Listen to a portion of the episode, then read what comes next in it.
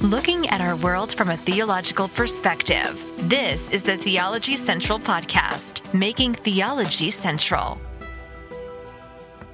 Good evening, everyone. It is Saturday, August the 12th, 2023. It is currently 8:56 p.m. Central Time, and I'm coming to you live from the Theology Central studio located right here in Abilene, Texas. Many, many, many, many, many years ago, I had a podcast, and that podcast was focused on well, focused on what was happening in the world. It was, it was my attempt to say, Hey, hey, hey, slow down. Let's focus in on what's going on in our world and let's try to understand it from a biblical and theological perspective, right? And that broadcast really, and at least in my mind, and it may be because of kind of my obsessive compulsive mindset. It kind of turned into almost like me thinking I needed to do basically a 24 hour, 24 hour day, seven day a week news channel because I was trying to focus in on what's going on in our world news and I was trying to focus in on it and not miss a thing. If anything was going on in the world, it didn't matter what it was. I was like, get up to the studio, turn on the microphone and talk about it, you know, and, and I wasn't going live back then. I was recording. So it was even more maddening because I was never happy with any of the recording. So I would delete, delete, delete, delete, delete, delete and start over, start over, start over. It, and it just became the whole thing. It, it, it more I the whole thing just spiraled out of control and it imploded and it was just it was it was everything ended in a messy way and it was it was just bad. And I and I'm, I'm responsible for all of it. But back then, I, I, I mean, I still get some critical emails, but nothing like compared to back then. It was insane the number of emails I would get that would attack and attack and attack and attack and attack and attack and attack me.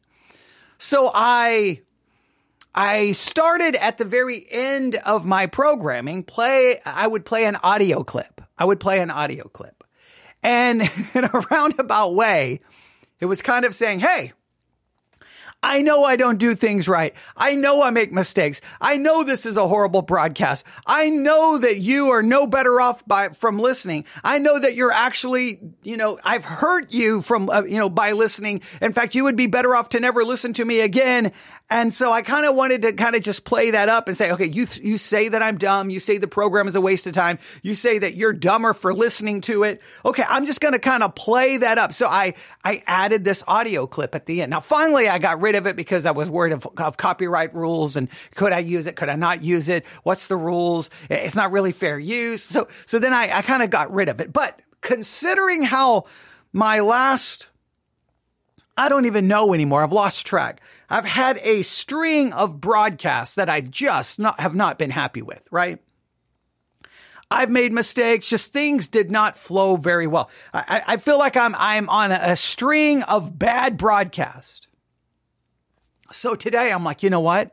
I'm going to look up that clip and I'm just going to play it again because I, I, I, think I need to add it back to my broadcast because the last, the, I don't even know how many now. I don't even what the, the, what the number is, but they've just not been very good. They've just, I, sometimes things work, sometimes they don't. It's, it's kind of like, uh, it could be so, a, someone playing golf, a baseball player. It can be any. Sometimes you're just not it's just not working. It's just, you're kind of in that rut. And I feel like my last few. So I'm just, I'm going to pull this audio clip up for old time's sake, for a long, long, long time listeners. You will remember this. It may make you smile because this is how I would sign off. I would be like, thank you for listening. And then I would play this clip. So, and it was a roundabout way saying, you're right. I am trash. This program is garbage and I, you, you're, you are dumber for listening to me and I apologize. So this is the clip I would used to play at the end of my broadcast. So because of all of the probably, I don't know even know how many for the last five or six broadcasts, I acknowledge to you that you're probably not better off. And in the spirit of that and the reality of that, in light of that, I'm going to play this. Mr. Madison, what you just said is one of the most insanely idiotic things I have ever heard. At no point in your rambling, incoherent response were you even close to anything that could be considered a rational thought. Everyone in this room is now dumber for having listened to it. I award you no points, and may God have mercy on your soul.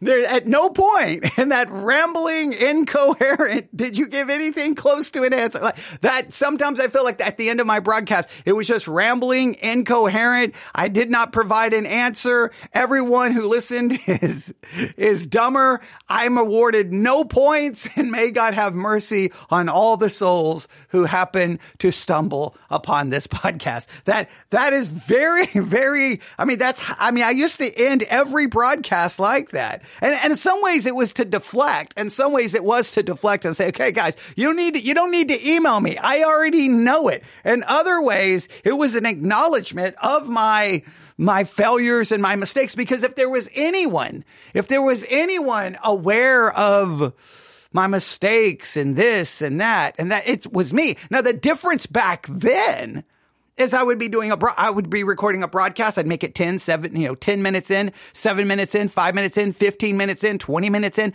25 minutes in.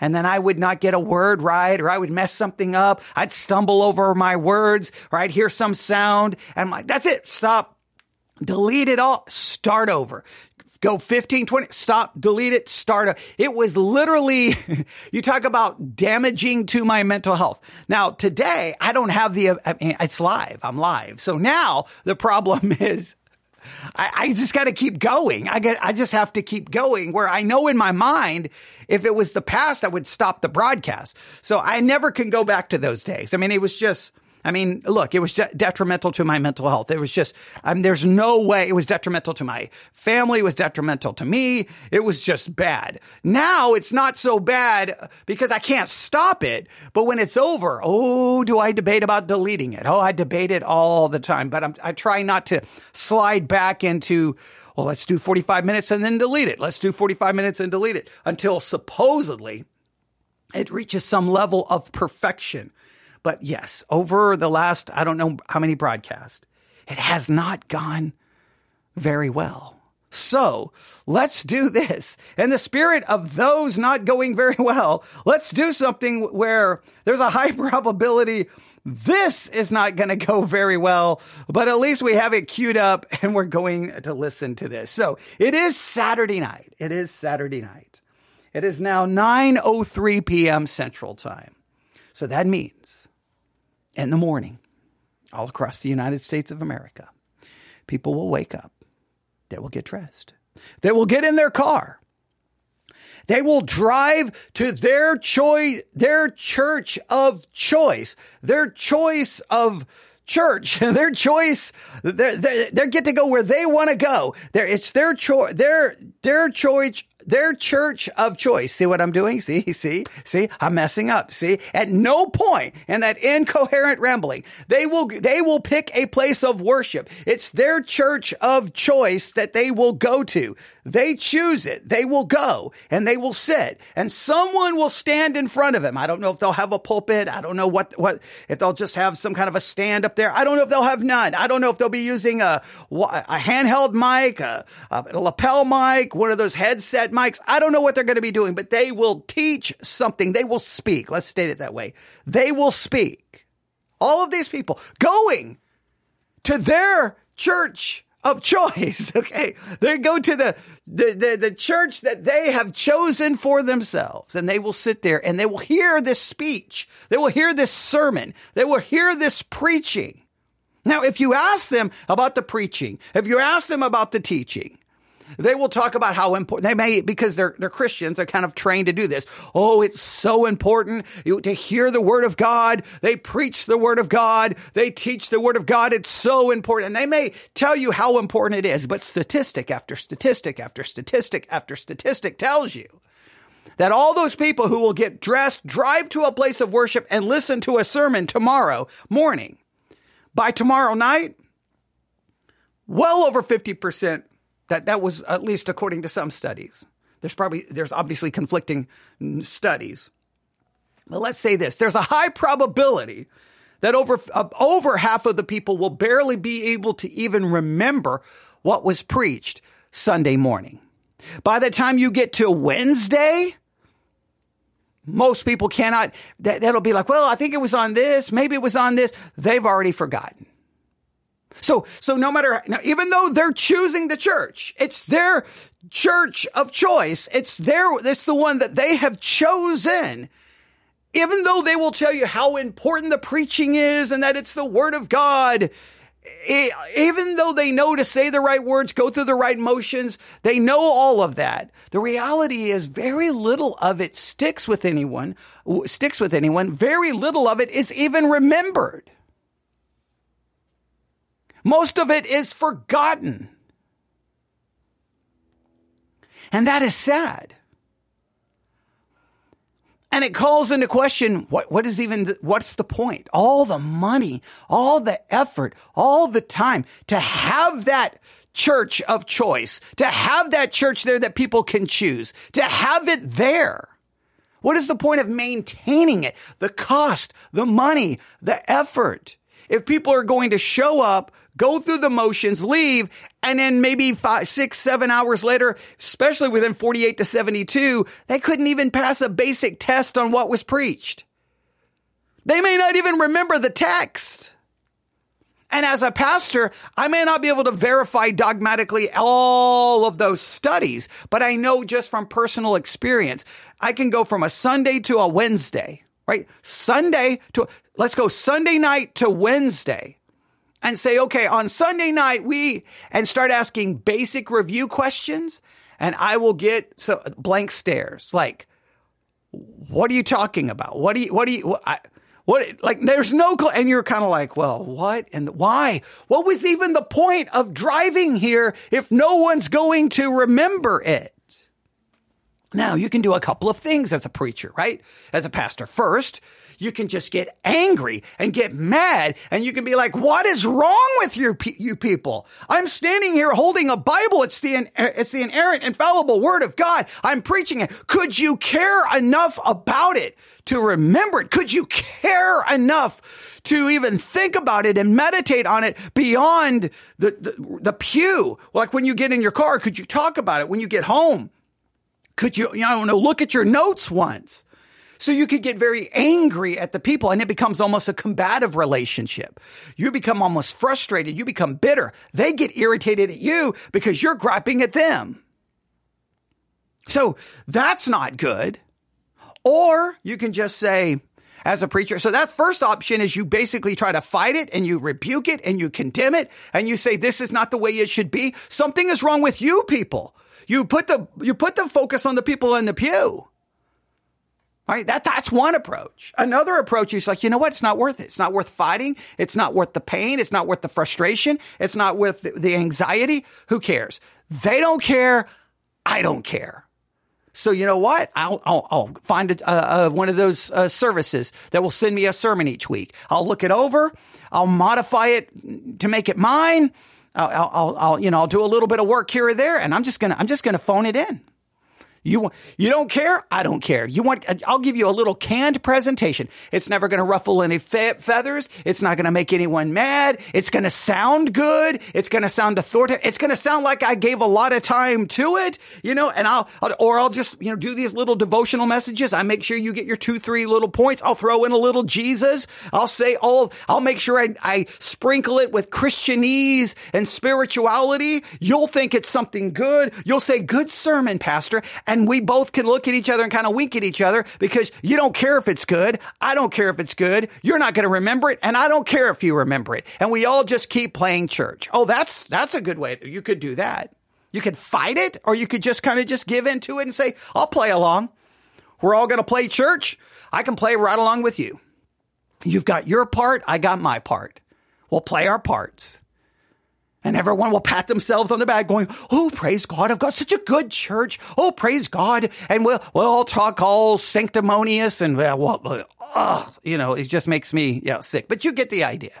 Sometimes I wish I could do that one. I wish I could get, I could, I could, I, I could, you know, I could, I could figure it out. A third approach is you could be, well, maybe, maybe, maybe, maybe, maybe, maybe. the problem isn't in the pew. Maybe the problem is behind the pulpit. Maybe we got to change the way we preach. Maybe we need a new way to preach. Now, many have tried to address this problem from that perspective. Now, they go, will get criticized as being liberal and being apostate because many of them will say, well, let's use movie clips. Or many of them will, we need a drama team. Or they'll try to use object lessons. Or they try to change up the traditional sermon 150%, right? Now you're going to get criticized for it. Now, some of them who've radically changed the standard sermon preaching of the text. Many of them do attract large crowds. Now, what makes me angry are the lay people who criticize it and condemn it, but then they can't remember what was preached at their church 72 hours ago. How dare you criticize some pastor trying to find a new way to preach when you can't even remember what's preached in your traditional church in your traditional way? Now, I'm not saying that all these new ways are good. I'm saying I can understand why. You either fight the people or you just give in and play along, or you're like, okay, I'm going to look at myself. What can I do? What can, how should I preach? And you remember there's lots of debates on how it should be done. Some believe it must be verse by verse, expositional preaching. You start in a book and verse by verse by verse by verse, week after week after week after week after week after week after week after week after week. You get seven weeks in, nobody can remember anything that was preached. But hey, we went verse by verse through that book, so everyone can pat themselves on the back and go, I go to a church that expounds the scripture, and we spent 18 years in the book of Jeremiah, and we're so godly. And you're like, okay, let me ask you you some basic questions about Jeremiah. Uh, well, uh, well, uh, yeah, okay. I know that because I spent years going through books and I can ask people basic questions about those books and lo and behold, no one remembers anything. So I'm not against expositional preaching of verse by verse because that's the way I typically do things. But you can, you can approach it that way. Others are like, man, that's not going to work.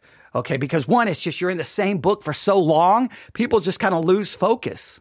Right? People's attention spans are short. So then they're like, you know what we have to do? We have to do series. But the series need to be about six or seven weeks long and you gotta, you gotta get them, you gotta hype it up. Boom. That'll keep them for the first two or three weeks right? You're hyping them up and then you've only got like three weeks left. And then in about week four or five, you start hyping the next series. And, and, and you may, you may spend six, six weeks in a book. Who cares if you get to go through it all of it because you at least maintain their attention. So every six weeks and you may make a, a video trailer for the next series and you hype it up and uh, yeah. And then so that works for some people. That kind of a more series, you know, a short series based approach. Some like a more topical approach. Some thinks you need to be, you know, a very outline driven. You know, you got to have points. Some believe you, you need to make sure all your points start with the same letter. All these techniques and all of these techniques are utilized to try to, that something hap- something that happens in church will actually it will be remembered. So, you know, make sure you use this, you know, speaking technique, you know, inflection in your voice, uh, good eye contact, you know, like all these things. And, and so you're always, and I think all of these are just fleshly ideas to try to make it work. But uh, sadly, you, you, people say, well, you shouldn't do it in a fleshly way. Well, you can say that and you can talk a big game, but, you know, you, you want people to actually remember and well, you do want people to show up at your church, right? So you know, it's easy to talk a big game, when it's not, you know, your livelihood on the line, right? It's, it's easy to say, why would the pastor do that? I don't know. Maybe he's trying to keep his job. Maybe he's trying to make sure his bills can be paid. Maybe he's hoping he can make a little money from all of the hours and hours and hours and hours and hours he puts in. Maybe he's hoping, you know, there, you know, something, maybe. He said, well, how dare he think that way? Okay. Yeah. And I bet you, you don't think that way at all. So there's all these ideas. Which one is right? Which one is wrong? Now, because it's Saturday night, I've got to stand in front of people tomorrow morning, and we're in Jeremiah. We've been in Jeremiah. Supposed to be done with the book by the end of the summer. Obviously, we're not accomplishing that. And I'm already in a weird place on how I'm supposed to approach tomorrow because Wednesday we kind of found ourselves discussing the doctrine of hell. Even really, that's not where we're supposed to be because of the name of these places. Then the book of Jeremiah. Okay. And we, and we got, so we're kind of like, we're kind of not, I got to figure out how to finish that up in the first hour. Then in the next hour, really go back, work through Jeremiah 19. I don't, there's no way we're going to get to Jeremiah 20. And then Sunday night, maybe Jeremiah 20. So I don't really know exactly how to approach it. It's going to be it's going to be kind of messy and disjointed and clunky. And, you know, hey, I, I can, play, you know, I can play that audio clip that I played here at the beginning for the, for everyone at church tomorrow because it's probably not going to be that great. I kind of already going in with low expectations. So I'm already trying to figure that out, but then I get an email about the, the, what what good preaching really is. And the email told me that good preaching, really good preaching that people will remember, good preaching that will make an impact is actually good storytelling. If you tell if you're a good storyteller, you'll be a good preacher and your sermons will be remembered. Now, is that, what do you think? Think that's good? Think that's bad? Well, there was a vid, there was a video. I don't know what year the video was made. Now, the video starts off hilarious to me because was, I guess it's at some conference, right?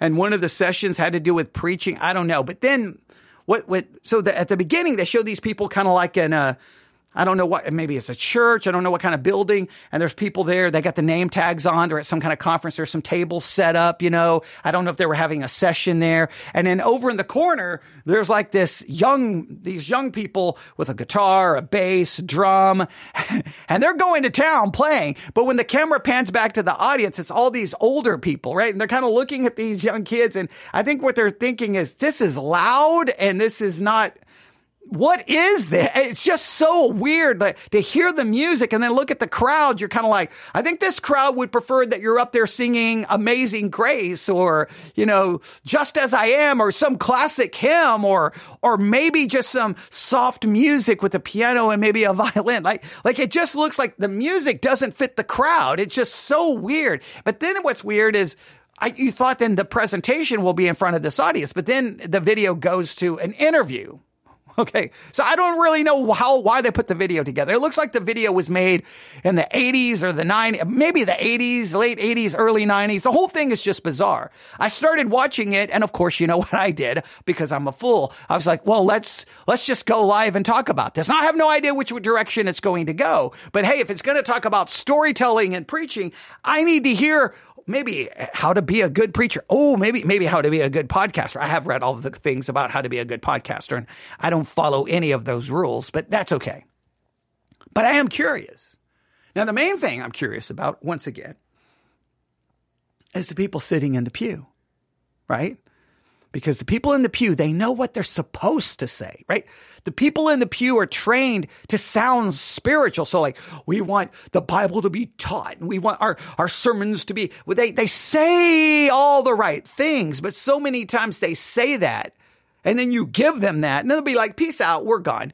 And you're like, okay, so you really didn't care about all the stuff you said in the first place. I wish people in the pew could just be brutally honest and go, here's what I want in church. I want the sermon to be 30 minutes. I don't care how in depth you go and I want it to be interesting.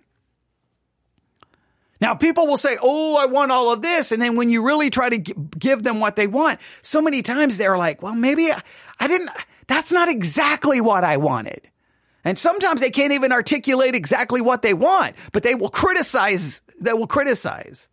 So, um, I, we're, we're going to listen to this. I have no idea where it's going to go. It's seven minutes and 23 seconds. So I, I don't know what's getting ready to happen, but they're interviewing someone who's supposedly some kind of expert on preaching. And I guess he's going to tell us that storytelling is the key. Storytelling is the key. Now, I want you to, to tell me what you think. And I'm going to try to figure because my views on preaching have dramatically changed over the like I now I hate the standard sermon structure. I hate it. I think the standard sermon structure should be taken out back and put down to be as and I'm not that's not referencing a hurt of a person or an animal. I'm saying the sermon structure as used in most churches, the way most churches do preaching, that whole structure needs to be put down. It needs to be killed. Not people, the structure. Okay. Someone will think I'm promoting violence and I'm not. Because that, because look, we've got years and years and years of it and nobody can even remember what's preached. So it doesn't really matter. So I say blow that up. And I, my thing is, hey, you're here. We're going to dig in. We're going to dig into the text and we're going to, not, I don't care if you, I'm not here to give you a sermon. I'm here to get you into the text and we're going to study and we're going to struggle and we're going to ask questions and we're going to figure it out and we're going to work together and I'm going to have you looking things up and, and we're going to, we're going to, we're just going to work together to figure it out. Like you're showing up almost like a, at a, a classroom where you're not just going to be lectured to, but where we're going to work together to figure out the text. And, and you, we may leave with more questions than answers. And we're not going to have a simple sermon structure. Now, some people don't like that. They want the sermon. They want the sermon. Now, they'll tell you they want in depth teaching, but they don't want the in depth teaching to go too in depth because it's got to maintain within the nice little structure of a sermon where you get your three point, you got your introduction, you got your body, and you got your conclusion. It's nice and put together and it feels like church. I hate that. So I'm by no means an expert on what to do because obviously my way of doing things is the most unpopular way on planet Earth. Nobody likes what I do. Nobody does, right? Because I mean, I mean, look, either if people loved it so much, support would be pouring in, okay? Our numbers would be through the roof, or at least people would be like actually coming to our building. Okay. People don't like my approach to preaching. I'm telling you, a lot of people think they do. But I, I think, I'll put it this way. There's probably, I, I shouldn't say no one. There's a small minority of a minority of a minority of a minority that does. And I am grateful that those people are out there uh, because I, I just can't ever go back to the old way of doing things. I just, I hate it. And I've got too much evidence to show you that it's a waste of time in the first place. But see, I could just give in and go, you know what? You want your nice little three points? Well, come on. I'll phone it in on Sunday and you'll be happy and I'll be happy. You're not going to remember it by next Sunday, but nobody really cares after all, right? So wink, wink, wink. Did you like your little sermon? Okay. All right. Yeah, but I, I can't do that. But let's see what they promote here. Who knows? Who knows where this is going? I have no, at this point, I'm concerned that it's not even going to be going anywhere close to what we just talked about and I've wasted 27 minutes, but that's okay because I got an audio clip that I can play at the end of this. All right. Are you ready? Here we go. Now, this is going to begin with this, this group of young people playing their hearts out, where a bunch of older people are looking around like, what is this noise? Could you turn it down? I'd rather be talking to my per, the per, person next to me. The whole thing is hilarious to me, just seeing it on video. But here, here we go. Here we go. Again, this video looks like it was made in the 80s or early 90s. Here we go.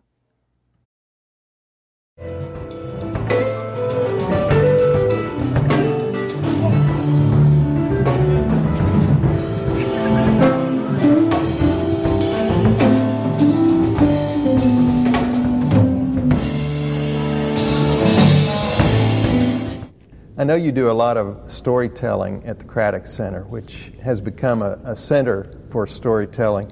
What do you think is more effective, a good story or a good sermon? Well, that's a toughie. A good sermon, it seems to me, has a story like quality to it. That is, it is a kind of narration. A good sermon gives you all along a sense of an ending. This is going somewhere. Well, that's true of a story. There are a lot of preachers who never tell stories but have the reputation of being good storyteller because the way their sermons move. Now that's interesting.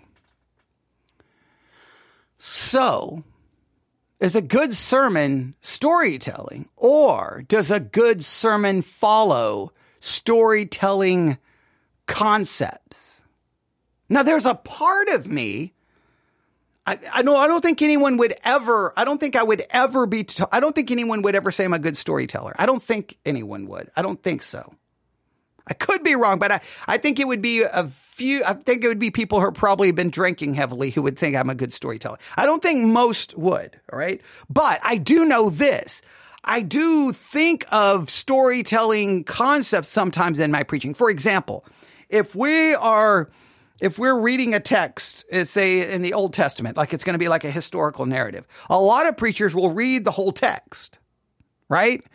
Before they start. I will not do that because I feel like it breaks up like the story. If, if the text is presented as a story, then I like for us to walk through it like we don't know what's going to happen, right? I, if I just read it all before we start, well, then you just heard the whole thing. So then I'm just retelling what you already heard. And it just, no, no, no, no. And, and sometimes like I'll, I'll, I'll like try to walk through it and I may, and it drives me crazy because a lot of people, even my own church still don't get it, right? Uh, I will say something like, well, what about this? And that doesn't work. And someone will be like, it's the next verse. And I'll be like,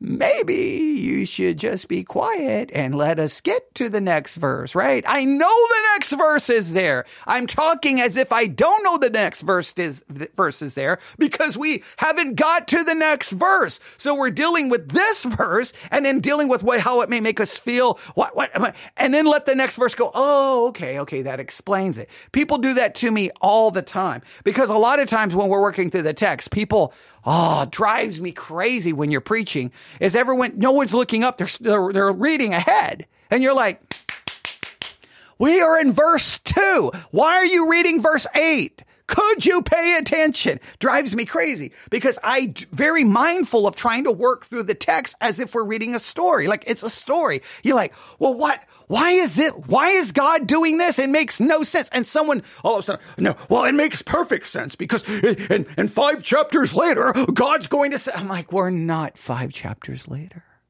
We are in this chapter. We are in this verse. So we're working through it like we don't know what's coming because we don't want to impose our presupposition upon the text. We want the text to take us to the conclusion. We don't want to implant, we don't want to put the conclusion there.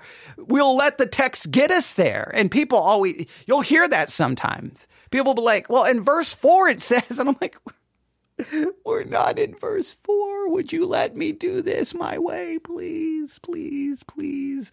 But so, so I am mindful of storytelling in that sense. I do love storytelling. I love looking at storytelling structure. So a lot of times I will try to put my sermon together in kind of a storytelling, like I don't, I may not tell stories, but I am, I try to structure things in a storytelling structure. Does that make sense? In other words, I may not tell stories, but I'm using the structure of storytelling. Now I'm not very good at it because then I would be known for it. But even in the podcast, I try, right? Like I, I try to build this like, okay, here's how we're going to start and then we're going to end. And, and I'm trying to kind of, I'll try to structure it like, oh, we don't know what's going to happen next, do we? What's going to happen? And like, I'm trying to build that, like, we're, we're, we're, we're going somewhere. Like, I'm trying to show you we're going somewhere. Um, all right. Someone just said, this goes back to the dichotomy you made in your previous podcast of preaching versus teaching regarding storytelling. Yes, okay, it does kind of go back to that. Um, I, that, and uh, I don't know exactly which broadcast that was because, well, I do so many broadcasts, I, I can't always keep up. But there is definitely um, there is a, a, dichotomy there. There is a dichotomy, I, and I think there is a. Because, like, on one hand, see, there's a part of me. See, there would have been. I think if I was younger, when I was younger, I would have been like, how dare you say storytelling? I'm supposed to be preaching, right? But then I, I, even then, even back then, I was still very careful, like with the narrative. I'm like, I don't want to, I don't want to, like if I'm even structuring it, my points, I'm like, well, this point has to be based just on this. It can't offer any hint on what's coming. So even then I was, because I was like, you know, I've got to preach the word of God. I'm not, I'm not here to tell stories. So I, I still was mindful of storytelling structure. So I, I think the structure, I don't think anyone should condemn the structure of storytelling. I think the structure of storytelling is just good communication, right? Because you're building. You're like, here's the beginning, and then you're building, and you're trying to show people we're going somewhere, and then hopefully you you bring it home. You bring it home to some kind of conclusion. I don't think there's anything wrong with that. Now, some may say you're using man's wisdom, and and you're you know you're negating the power of God's word. And I understand you can use some of the verses in Corinthians, but I think I think there's nothing wrong with doing it that way. Now, my concern is when I hear storytelling when I hear the word storytelling, what comes to my mind is we we heard this if you listen to all of our reviews of the messages uh, from the Sword of the Lord conference this year. Uh, a lot of those sermons were just storytelling, storytelling, and most of the time it was storytelling about the pastor.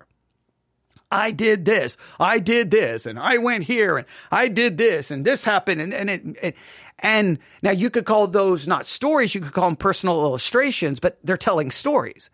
Now, in those cases, I'm not so sure about that because then the sermon becomes more about you. But even eh, whether you want to call it stories or illustrations, I think there's a danger where people don't remember the actual text or the theology or the doctrine or the point you're making. All they beca- remember is your your story, your illustration. And there are, there are sermons that people in my own church, they remember the story. They remember the illustration. They cannot tell you what it was connected to. Well, guess what? That was horrible.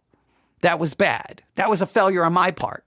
That was a failure on my part because I thought it was going to bring I thought it was going to uh, turn on the light and bring clarity to the point, and all it did was distract from the point, and everyone can remember the funny story or whatever it was, and not remember the point. That's on me as a, as a as a as a communicator. I should have realized what I was doing. I was I was overshadowing the actual text. But I think that, so I, I, do like that maybe he's kind of saying there's storytelling and then there's preachers who don't tell stories, but they're using the structure Okay, I, I kind of like that idea. Right? I, I, may I may try to back this up and just play this whole part again. All right. Okay. Maybe we're well, I'm probably going to go back too far. That's okay. Maybe the music again, but I think we should hear this. I think we should hear this because uh, I, I think, and I, I I could be wrong. But I believe most people in the pew. Now, if you said storytelling or preaching, I think people say, I want preaching, I don't want storytelling. But if you want preaching utilizing element, the, the construct or the principles of storytelling, I think many people in the pew, if they're honest, they're going to remember that and follow that better. Probably, I, I would think. Story or a good sermon? Well, that's a toughie. A good sermon, it seems to me, has a story like quality to it. That is, it is a kind of narration. A good sermon gives you all along a sense of an ending. This is going somewhere. Well, that's true of a story. There are a lot of preachers who never tell stories but have the reputation of being good storyteller because the way their sermons move. Movement is more important than structure because it's not going to be pictured on a camera, it's going to be heard by the ear. Now, a good now, I like that. Movement is more important than structure. Movement is more important than structure. Movement is more important than structure. That's pretty fascinating, at least in my mind. Movement is more important than structure. How it moves, not necessarily how it's structured. Now, I definitely over the years, I've thrown out the structure concept. I'm not so worried about the structure anymore. I don't care. I don't care if I got three points. I don't care. I, you know, I got sub points. Like I used to be like outline it out. Now I don't really, now it's like, I, I do like, how, how are we going to move through this? I'm more now worried about what I'm more focused on now is all right, guys. It's almost like I kind of see it as, as a team. All right, guys, here we go. All right. Like we, we did on Wednesday night. If you go back and listen to the sermon from Wednesday, you know, hey guys, we got these places mentioned in Jeremiah 19. These are the very places that are associated with what we refer to as hell. It, that very location, this, the, and horrible things happen in this place. And then it was turned into a, garbage dump and then they burned the garbage there. Okay. All right. So, and this raises questions about the nature of hell because people who believe in annihilationism. Okay. So, like, all right, guys, here's what we're going to work on. And now am I, I'm just more worried about work, working together to try to figure it out. Right. But I put it forth as, Okay, guys. Now, what some would be is just be very authoritative and very dogmatic. This is what we believe about hell. This is. And I'm like, okay, guys, like we don't, what do we, what should we believe about hell? Like I throw out any dogmatic d- uh, conclusion and say, all right, here's what we're going to try to figure out. And then try to leave. I'm just want to move through it. I have no structure in mind. I just want to move through it. Now that throws some people way off because some people immediately go, "What do you mean? What do you mean? No, no, no, no, no, no, no, no, no. This is the right way." And I'm like, "Whoa, whoa, whoa! No, no, no. We're, we're, your presupposition doesn't get to come in yet.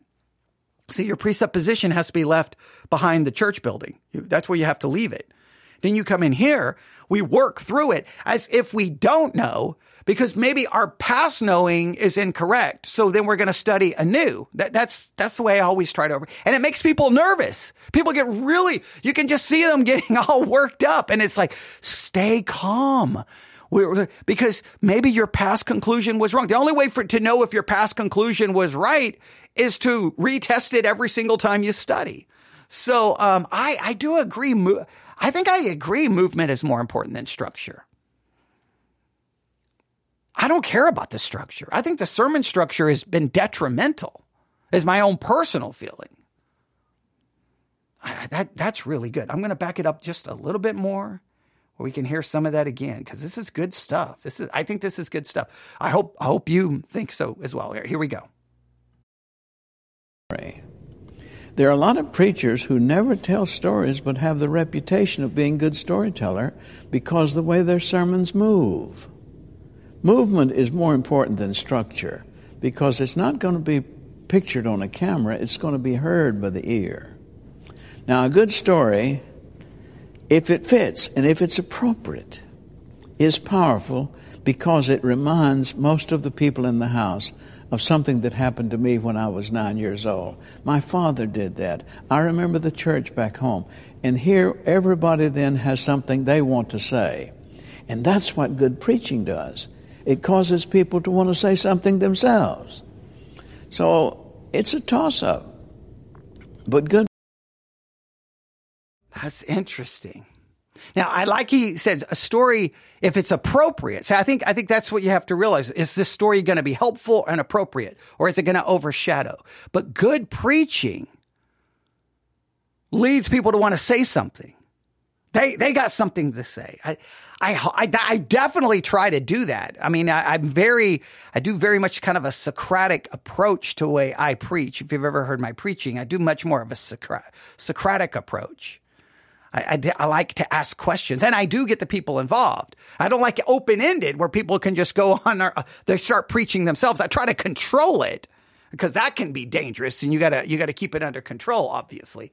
But I, I, I, I always want my preaching. And even if you listen to my podcast, you'll know that I constantly try to, to I don't like the passive listener.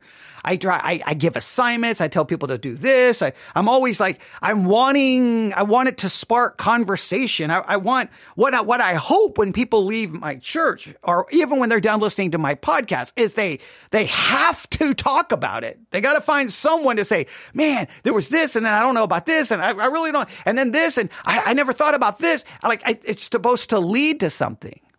It's supposed to lead to more. I don't want people to remember points. I want people to be engaging in dialogue about it.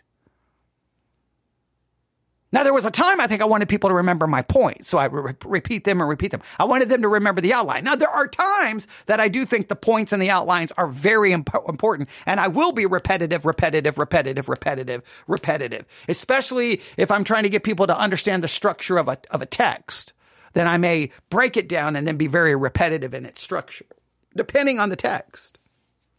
And Jeremiah, I've tried not to do that. Because, see, Jeremiah, I believe that because of the way the book is written, trying to get so like Okay, here's, we're going to break this down. We're going to break this chapter down. I think it's actually detrimental. I think for Jeremiah, we have to try to move through it and try to gain the main idea, the main focus, because we can get so lost in the details because we got so much, we got so many different genres of, of literature being utilized. We've got things are not in chronological order. Sometimes we don't even know who's, ta- is that Jeremiah talking? Is that God? Did they switch back to Jeremiah? We've got questions that we got textual issues uh, between the Masoretic text and the Septuagint. We got a million issues going on. So there are sometimes I think with, uh, I could get so focused on these uh, smaller things, I'm trying to say, no, what's the bigger point here? What's the bigger point here? What's the bigger point here? So I think each text calls for different things. All right, let, us continue. Preaching, if it dips into the qualities of storytelling, uh, it's pretty close to the same power. I'd hate to come off in front of everybody saying a story was better than a sermon, but a good sermon Seems like a good story. This question comes from a Presbyterian pastor in Decatur, Illinois, Jim Montgomery. He asks, How do you specifically choose or create stories in your sermon preparation? And he also wanted to know specifically what percentage of your stories would you say are based on your life? And is it okay to create stories, make them up? There are several things I do. Number one is uh, most of the stories that I tell grow out of observation, something that I observed, heard, watched, experienced. But I try not to be on camera myself, but hold the camera in the story on the other person. It may start off, I was in the airport the other day, but it moves to the other person. You don't want to make it a, you know, too much. But when I have such an experience, talking with a child, visiting with a man on the street, uh, something that happens in the sanctuary, in a home, wherever, all kinds of things. If it strikes me as having the quality of common human experience, it would cause somebody to say, That's exactly the way life is. I write it down in detail. It may be in a nursing home, it may be in a kindergarten. But the time and the place and who and what was said, I write it on one page and I have notebooks of these. 75% of them never see the light of day, never occur in a sermon. But it enlarges my capacity to sympathize and empathize with people. So I preserve the stories. Very seldom do I t- tell a story that you read in a book or in another sermon or something like that. Now, it's tough to choose them. They choose themselves more or less. But you have to have a stock of material out of on which you draw coming into the sermon. You don't want to sit there chewing your pencil or doodling with your machinery saying, Now I need a good story at this point. That's going to be a flop, a real flop. There will be experiences you've had, things you've observed that would say, Let me in right here. I, I fit right in here. And you'll have a hard time keeping it out. I don't have any order or catalog or subject arrangement of these stories. They're just there. And I reread them sometimes and uh, mess up sometimes. But I don't believe you should avoid experiences you've had. But you have to believe it's not unique to you. People are not going to sit back and say, our pastor has some really unusual experiences every time he goes to the Fiji Islands or something like that.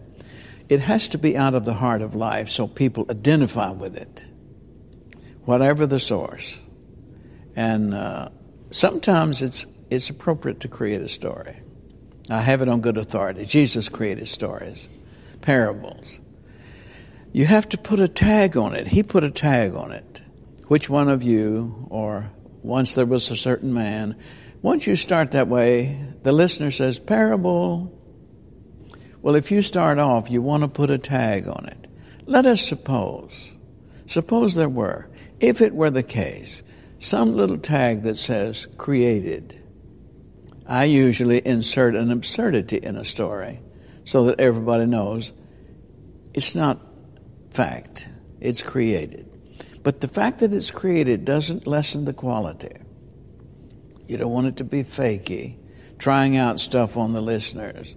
but experiences from life that you've observed that intrude themselves into your sermon, saying, Now here's where I fit into your preaching. Otherwise, if you're grabbing for stories, you'll use one too soon or too late. You use it too soon because you, hey, that's a good story, and you put it in a sermon. And then a month later, there's a good place where it would have fit, but it's too late. You've already used it.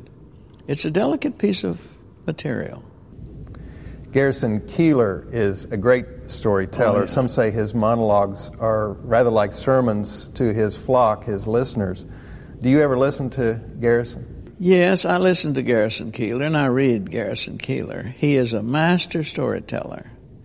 And he has a keen moral sense and a keen ethical sense. He can sneak up on you with a story, and be, you think he's talking about hog killing time in Minnesota, but actually there's something about life and the sacredness of life that he's getting across. But he's the best I have heard. He's a sort of uh, prose uh, Burl Ives. Uh, I don't try to imitate him because he has the capacity to start a story that reminds him of another story, that reminds him of another, then he can come back to his original one. That's a little too much footwork for me. But I do, I do admire it and respect him very much. There you have it. I don't know if we have a definitive answer in all of that. He definitely is for the storytelling. He definitely is for that. And I think there's no way to say it's wrong, obviously. I think there's dangers inherent to it, obviously, right? Because people remember the story. They remember the story. But if the story, let's see now. See, the goal, I think it really is the goal of preaching for people to leave remembering a point, remembering a moral, remembering an ethic? Or is the goal of preaching they leave understanding the text? Is the goal they leave with, you know, oh, this principle, this idea, this philosophy, even though it may be based off scripture, it may be a scriptural concept. They remember the concept because of the story you told. So you're able to tell the story they remember the story, but they remember the point the story was making. So they walk away with a moral or an idea or, or something or an ethic or something along those lines. But if you were to ask them, okay, what was what was the sermon on? What was the text? And I'm like, well, it was on John chapter six. Okay, how does the story fit with the text? And they they start they start trying to explain it, and it's convoluted, and you're like, I'm not catching the connect. And they're like, well, I don't remember the connection, but I remember the story and I remember the point. Now, if the point is good, do you think that's okay? If they don't remember the text, see, I feel what I want to remember is we were in John 6 and here's what I, we were in Jeremiah 19 and because these places mentioned here, these places, this, these places, and there was you know, human sacrifice, and then uh, these places, these very the Hebrew word, and then going over and then looking into the Greek. That that's that was the location that really gave that Jesus used to illustrate the concept of hell. Okay, if they can do that, see, then that to me is more important than I tell some story that helps them you know, may, may connect some idea of the danger of hell. I want them to know how we got there textually. I want them to remember the movement Okay, we started here in Jeremiah 19. We had this verse. This verse led us to here. We looked at this. We looked at this. We looked at these definitions in the dictionary. Then we went to the Hebrew. Then we ended up in the Greek. And then we looked up all of these verses that supposedly either use phrases like hell or burning or fire or, or outer darkness or gnashing of teeth. And then we say, okay, are those all referring to the same place? And do they give duration? And then like all the things that we did on Wednesday night. Now, I could have thrown in some stories. And maybe they would have been okay. But what if I told a story and everyone remembers the powerful story, the emotional st- story, and they're like, okay, yeah, but they don't really remember Jeremiah 19 or how we got there? Now, there has been so much written for almost, it feels like my entire Christian life I mean, I feel like I've been hearing this. Well, maybe not so much in the 80s, but I definitely heard it throughout the 90s. Bible college, seminary, wherever I went to school, I would hear this over and over and over. We have an epidemic in the American church. The people in the pew are biblically illiterate. The people in the pew are theologically illiterate. The people in the pew do not know church history. They don't know these things. And you, we have to fix it in the way we teach. Okay, well, my thing is then how much storytelling before you don't you're you're actually keeping them still biblically and theologically illiterate, but they leave with a moral. You know, it's like a it's like a, a good fable where they walk away with a good you know a good ethic, a good moral. They it, it's a it's a they they walk away with a good point, but they can't articulate it or connect it to the actual scripture. Do we want them to understand the point or do we want them to understand the scripture? So I think there's a def- I think there's a definite difference there. Like you can know the points. And the points supposedly came from the text. But when you ask them how those points came from the text, some of them will be like, I don't, I don't know. I mean, the pastor said that there were three points here and he took them from the text. And I mean, like here, here, here. And sometimes you're like, I don't really know those points actually. I mean, I know that maybe those words came from the text, but does the text really bring those points out? Does it really teach those points? We've reviewed sermons on this podcast where they've got three great points and they may sound great. They may sound spiritual. They may be convicting. But when you look at the text from which they were supposedly derived, you're like, uh, how did you get from there to there? The points are good. The points are convicting. The points may even be spiritual. The points may even be true, but they by no means came from the text which you gave us and said that they came from. So if storytelling keeps everyone's interest, it's moving, it's emotional, it's interesting, it's riveting. People leave with some point, but when it's all said and done,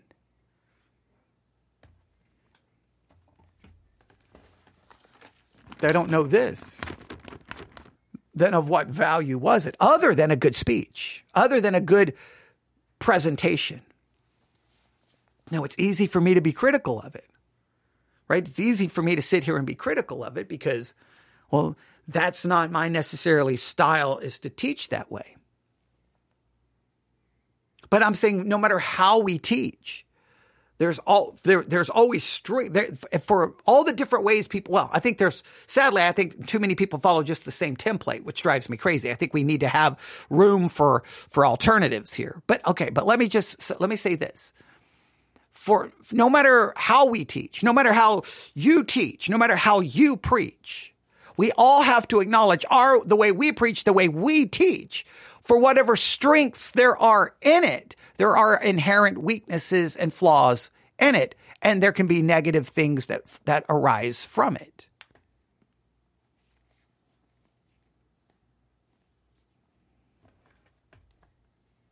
Some may argue mine's too academic my, my, our criticism typically is it feels like I just came out of university class. Now, in some ways, I'm like, whoa, that's good.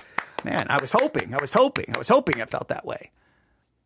But there could be negatives that flow from that. It could create pride and arrogance and maybe a lack of spirituality and more just about mental about knowledge and, and, mental accomplishment than actual spirituality. But then others can be, oh, I was moved spiritually. I felt it. I, I cried and it was, it was so moving. And then you're like, and you don't know anything about the scriptures, but they may be have more spiritual zeal, but it would be zeal without knowledge.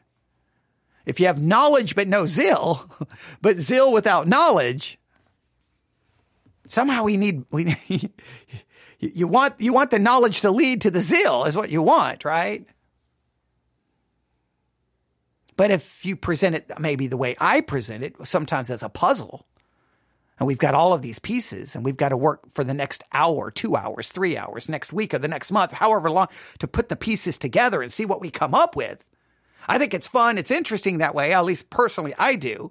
But then sometimes once the puzzle is complete, everybody's like, whoo, I completed the puzzle. I'm the master of the puzzle. Look at me. And now, okay, give me another puzzle. Like, well, I, Don't we have to do something with the puzzle? So see, that could be the negative for my. So I've got to be willing to look at the own negative, that own that my own negative, the things that can arise negative arise negative from my type of preaching and teaching.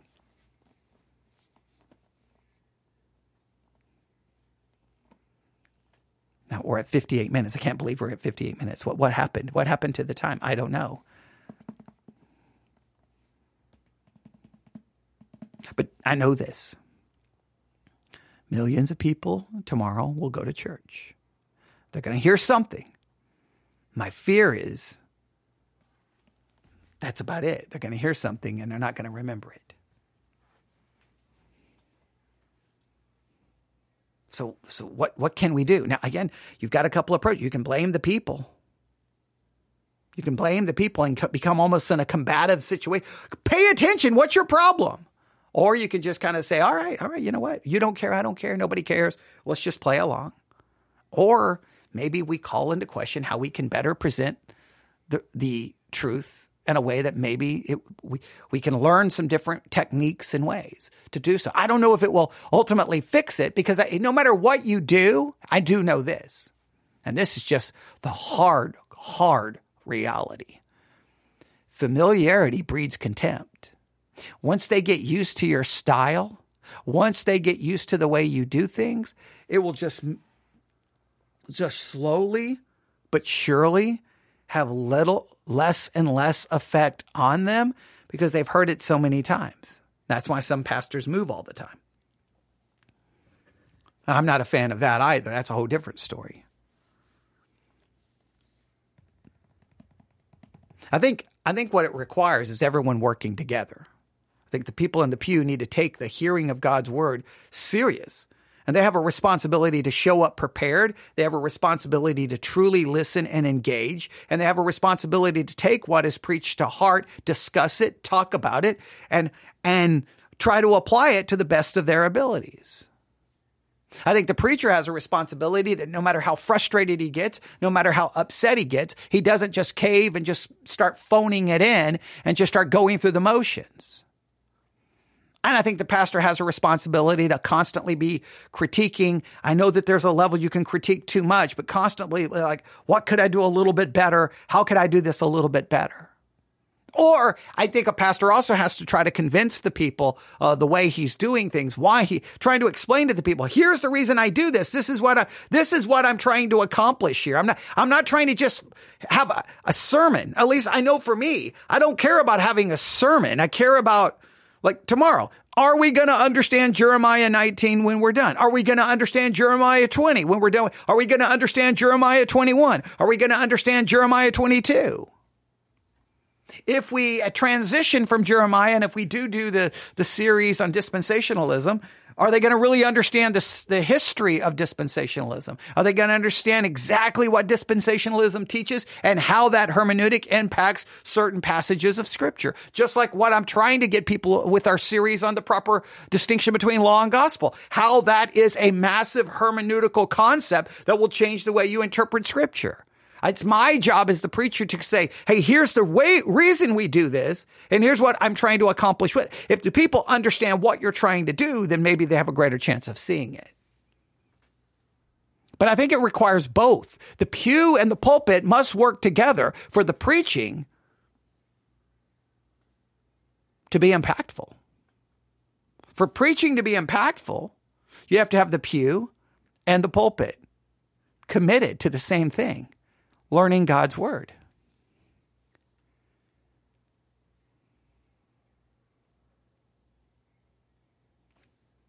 Email me, newsif at yahoo.com, newsif at yahoo.com. Uh, thanks to the person who made the comment. I greatly appreciate it. I always think, uh, appreciate anyone who listens and especially anyone who, who comments. And um, hopefully there was something beneficial in all of this. Hopefully, hopefully, hopefully, hopefully. Because whether it's podcasting, whether it's preaching, what you want is to actually end something that has benefited people spiritually. The preacher can't be in it for his own self glorification and to make himself feel better. And so that he feels like he's a great preacher, a great teacher, and he gets compliments. He can't be in it for himself.